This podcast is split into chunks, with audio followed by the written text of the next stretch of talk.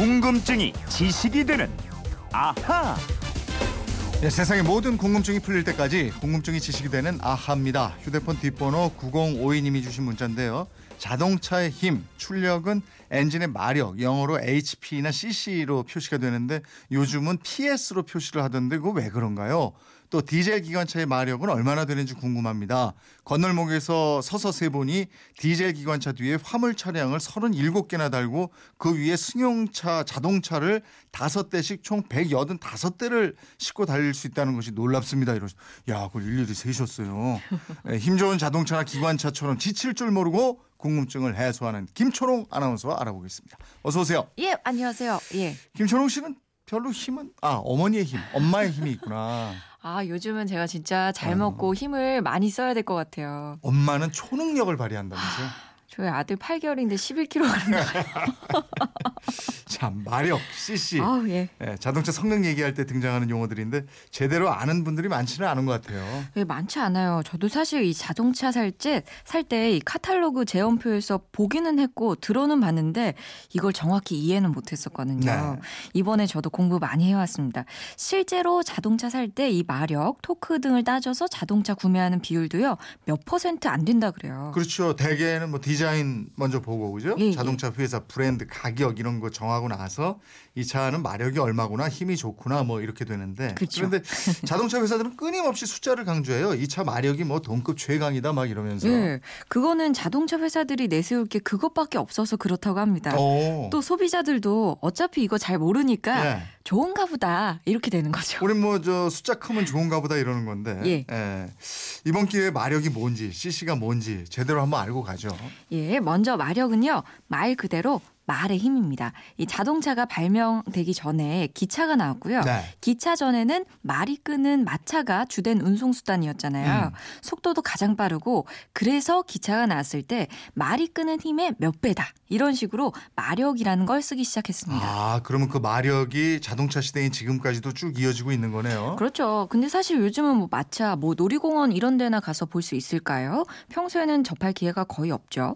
근데 자동차의 힘을 나타낼 때만 뭐 100 마력이다, 200마력이다 이러면서 마력 단위를 여전히 쓰고 있는 겁니다. 예. 그럼 어떤 승용차가 150마력이다 이러면은 말 150마리가 끄는 힘을 나타낸다 이렇게 보면 되는 거예요. 네, 맞습니다. 마력, 영어 약자로 PS인데요. 홀스 파워를 줄여서 HP라는 단위를 씁니다. 1마력은 무게가 75kg인 물체를 1초 동안 1m 높이로 끌어올리는 힘이니까요. 150마력 하면은 150마리의 말이 끄는 힘으로 보면 됩니다. 네. 근데 질문하신 분이 요즘에는 PS로 표시를 하던데 왜 그래요 하셨는데 예. HP가 아니고 PS로 표시해요? 맞아요. horse power 하니까 HP인데 왜 네. PS로 쓸까 궁금하실 텐데 미국, 영국 등 영미권에서 쓰는 HP라는 단위를 씁니다. 이 프랑스, 독일 같은 나라에서는 PS라는 단위를 써요. 음. 그러니까 같은 마력이라는 뜻인데 철자만 다른 거고요. 영국하고 미국, 미국은 미터법을 따르지 않잖아요. 네. 근데 우리나라는 프랑스, 독일처럼 미터법 단위를 쓰기 때문에 HP가 아니고 프랑스, 독일처럼 PS라는 단위를 쓰는 겁니다. 음. 또 자동차 카탈로그 보시면 그래서 PS로 되어 있을 거예요. 네, 그렇군요. 자동차와 관련한 단위로 많이 아시는 게 CC잖아요. 네. 2000cc, 뭐 3000cc 할 때 CC. 이건 배기량을 나타내는 단위인 거죠? 네네. 이 cc가 세제곱 센티미터 부피를 나타낸 단위인데요. 자동차를 움직이게 하는 엔진 내부에서는 피스톤이 상하 운동을 합니다. 즉 피스톤이 아래로 내려가면서 공기를 쫙 빨아들이고 다시 올라가면서 공기를 압축하고 그 압축한 공기가 폭발하면서 그 힘, 힘에 의해서 다시 또 내려가고 이러면서 회전력이 생기게 되는데 피스톤이 한번 내려가면서 흡입할 수 있는 최대의 공기량 이게 바로 배기량입니다. 우리 고등학교 때 기술 시간에 배우 잖아요. 흡압, 팽배. 뭐 아이 그거 외우느라 힘들었어요.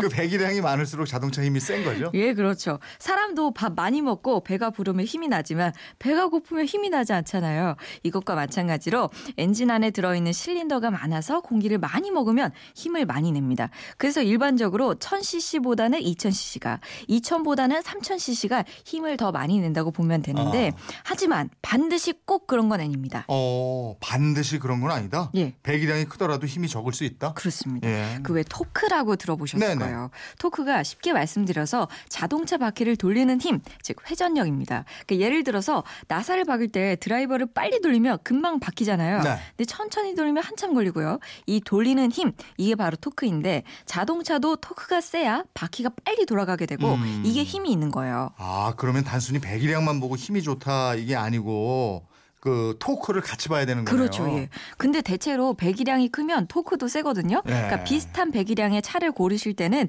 토크를 비교해 보, 시면 이게 힘이 센지 아닌지 이 힘 센 차를 고르는 방법이 됩니다. 그렇군요. 또 우리가 뭐 4기통이니 6기통이니 이러잖아요. 예. 이건 또 뭐예요? 이 기통은 엔진에 들어 있는 실린더를 말하는데 그러니까 이 4기통은 실린더가 4개인 거고 네. 6기통은 6개, 8기통은 8개인 거예요. 이 기통 한 개의 배기량이 400cc라면 4기통 차량은 배기량이 4 곱하기 4에서 1600cc, 6기통 차라면 4 곱하기 6해서 2400cc가 되는 거죠. 예. 엔진 보면 DOHC 엔진 이런 거 있잖아요. 예, 예. 이건요. 그 엔진이 일을 많이 하려면 피스톤이 빨리 움직여야 하는데요. 그러자면은 흡기와 배기를 빠르게 제대로 해야 합니다. 이 흡기 밸브와 배기 밸브를 열고 닫는 캠축이라는 게 있는데요. 이 캠축이 한 개면은 SOHC 즉 single overhead camshaft 엔진이고요. 네.